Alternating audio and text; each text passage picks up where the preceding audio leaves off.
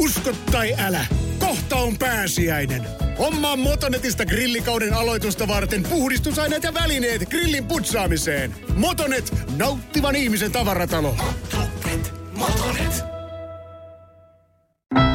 Matka ihmemaahan. Sunrise Avenuen tarina. kaksikymmentä vuotta menestystä, unelmia ja menetyksiä. Studiossa Samu Haber ja Esko Eerikäinen. Matka ihmemaahan Sunrise Avenuen tarina. kaksikymmentä vuotta musiikkia, keikkailua kolmella eri vuosikymmenellä. Monta miljoonaa myytyä albumia, palkintoja, menestystä. Mutta myös haasteita, kovaa työtä ja isojen unelmien rakentamista. Sunrise Avenue on yksi kaikkien aikojen kansainvälisesti menestyneimmistä bändeistämme. Yhtiö lopettaa uransa tänä kesänä jäähyväiskiertueeseen.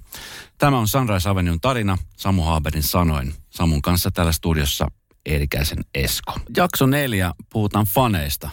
Fanien merkitys bändille, niin se on, se on varmaan sanoin kuvaamaton. No ei meillä varmaan olisi mitään syytä siellä soittaa keskenämme. Niin. Teillä oli jo silloin Olarissa kuusi, kuusi tyyppiä, jotka teitä kävi, tuli kuuntelemaan. Yksi myi kotinsa, että saatiin eka levy. Yksi myi kotinsa, että saitte, saitte levy. Niin, tota niin, no ensinnäkin, miten, miten fanius erottuu? Niin kuin esimerkiksi suomalaiset fanit, onko ne, ne on vähän rauhallisempia kumminkin kuin varmaan ulkomaissa? Vai miten, miten sä niin kuin näet tämän faniuden?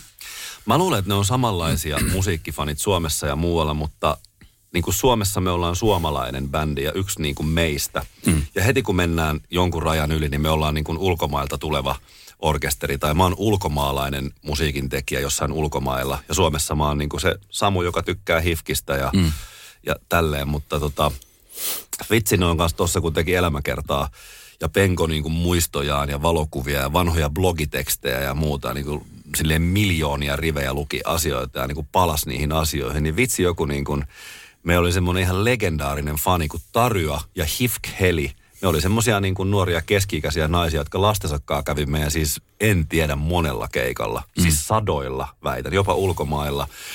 Ja nyt just laitto, yhdet mimmit laitto mulle viestiä managementin kautta, että yksi Matil, milloin tää tulee ulos? Voinko mä sanoa tätä? Voit sanoa, voit. Ja mä katsoin, milloin tää tulee ulos? Tää tulee, mä itse asiassa tiedän milloin. Mä voin pilaa polttariyllätystä. Okei, okay, no mä sanon, sit... ei sano nimiä. Okay. Että tehdään vähän ylläreitä, että muistaakseni vielä on todellakin muistan. Ja osa niistä tuli meille niin kuin paitamyyjiksi keikoille ja osa jotkut tuli silleen, että ne on niin kuin löydetty jotain duunejakin niille jossain vaiheessa. Mutta kyllä ne niin kuin, ne on hienoja tyyppejä ja sitten ehkä niin kuin osittain harmitti jossain kohtaa se, että kun se kasvoi niin isoksi toi toiminta, niin ei meillä ollut niin kuin mahdollisuutta mennä mihinkään niin kuin yhteiskuvasessioihin jonkun niin kuin tommoisten isojen areenakeikkojen tai stadikkakeikkojen jälkeen.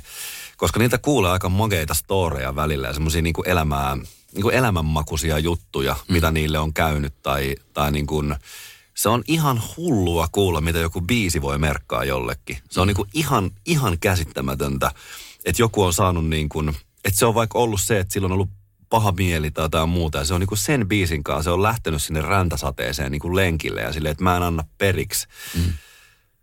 Tai joku semmoinen...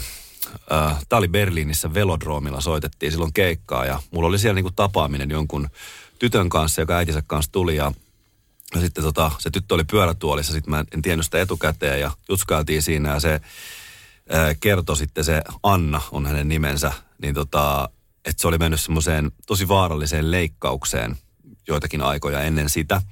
Ja sitten se halusi vaan kertoa, että se oli niin kuin viimeisenä Airpodeista kuunnellut meidän Sweet Symphony-kappaletta, koska se oli halunnut kuulla mun äänen, jos mm. käy huonosti tai jotain muuta. Mm. Ja sitten se toi mulle semmoisen surunsyöjän nuken, koska se oli selvinnyt siitä leikkauksesta ja se oli niin kuin toipunut. Ja sillä oli semmoinen nukke, minkä suuhun laitetaan niin kuin surut ja pannaan vetskari kiinni, se nukke yöllä niin kuin syö ne surut pois. Mm. Sitten se oli kattonut mua, sanoi, että sä, sä oot varmaan vähän surullinen väliin, se antoi mulle sen nuken. Ja silleen niin kuin apua. Kuka saa kuulla niinku tollaisia tarinoita elämässään? Tai tuollainen pieni, onko joku kolme neljätoista-vuotias ihminen tulee kertoa, että sä halunnut kuulla sun biisiä mm. ennen kuin se menee tosi pelottavaan paikkaan. Niin totta kai se on mahtavaa, että jengi niinku taputtaa tai laulaa tai hurraa keikalla, mutta siellä on niinku jokainen siinä niinku klubissa tai siellä pellolla tai siellä areenassa, niin niillä, on niinku, niillä voi olla valtavia tarinoita niillä ihmisillä, mitä hirveän mielellään kyllä on tässä matkan varrella kuullut. Mm. Aika hurja tarina, aika hieno tarina. Miltä se muuten tuntuu, kun sä niin kun esimerkiksi puhut, että nyt oli just Sveitsissä kuusitoistatuhatta ihmistä. Ja sitten kun sä menet sinne lavalle ja se massa näkyy ja jengi laulaa niitä lauluja sun mukana ja muuta, niin miten sä artistina nyt, kun sä oot koulintunut, niin kerkit sä niin kuin nähdä ja seurata ihmisiä vai onko se vaan semmoinen iso massa?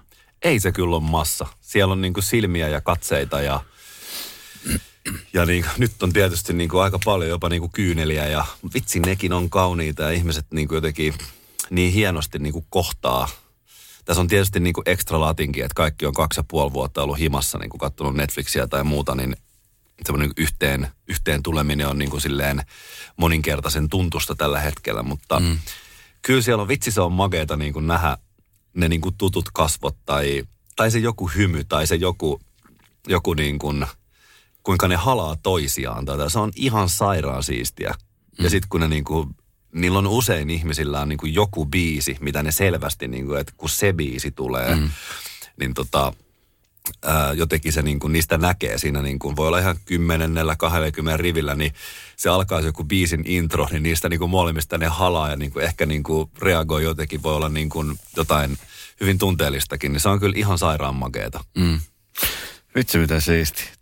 Onko semmoinen, siis ootko sä miettinyt sitä, että, mit, että mitä sitten nyt kun, kun tota niin, fanithan varmaan seuraa ja jatkaa seuraamista sun muuta, mutta esimerkiksi silloin, kun oli se, se droppi sen tokalevyn kohdalla, kun yhtäkkiä varmaan jengikin katosi sit ympäriltä. Ei kaikki. Siellä, Ei kaikki. Se, siellä oli se uskollinen, puhutaan tästä niin kuin first four rows, niin mm. ne, ne neljä ensimmäistä riviä, ne soturit jäi meidän kanssa. Mm. Ja kyllä se niin kuin ilman niitä, niin ei me varmaan myöskään tässä taas oltaisi. Että mm. siinä on niin kuin, heillä on varmasti ollut syy olla tukemassa ja he ovat siitä jotain saaneet, mutta siitä me ollaan kyllä niin kuin loputtoman kiitollisia mm. myös sekä Suomessa että ulkomailla. Mm. Se oli todella merkityksellistä. Matka ihmemaahan. Sunrise Avenue. Hei! Sinä siellä kaapin päällä. Tiedätkö, mikä on maailman hiljaisin kissa? Miau pois. Mä yritän nukkua. Eiku oikeesti? Hei, moi kiinnostaa noi sun juttus. No arvaa edes. No se ole varmaan minä. Ei. Maailman hiljaisin kissa on mauton. Juokse nyt vaikka kaivaa niitä sun luita. Luita? Missä? Ulkona? Joo. Peten koiratarvike. Nopea, luotettava ja kotimainen lemmikkitarvikekauppa. peten koiratarvike piste com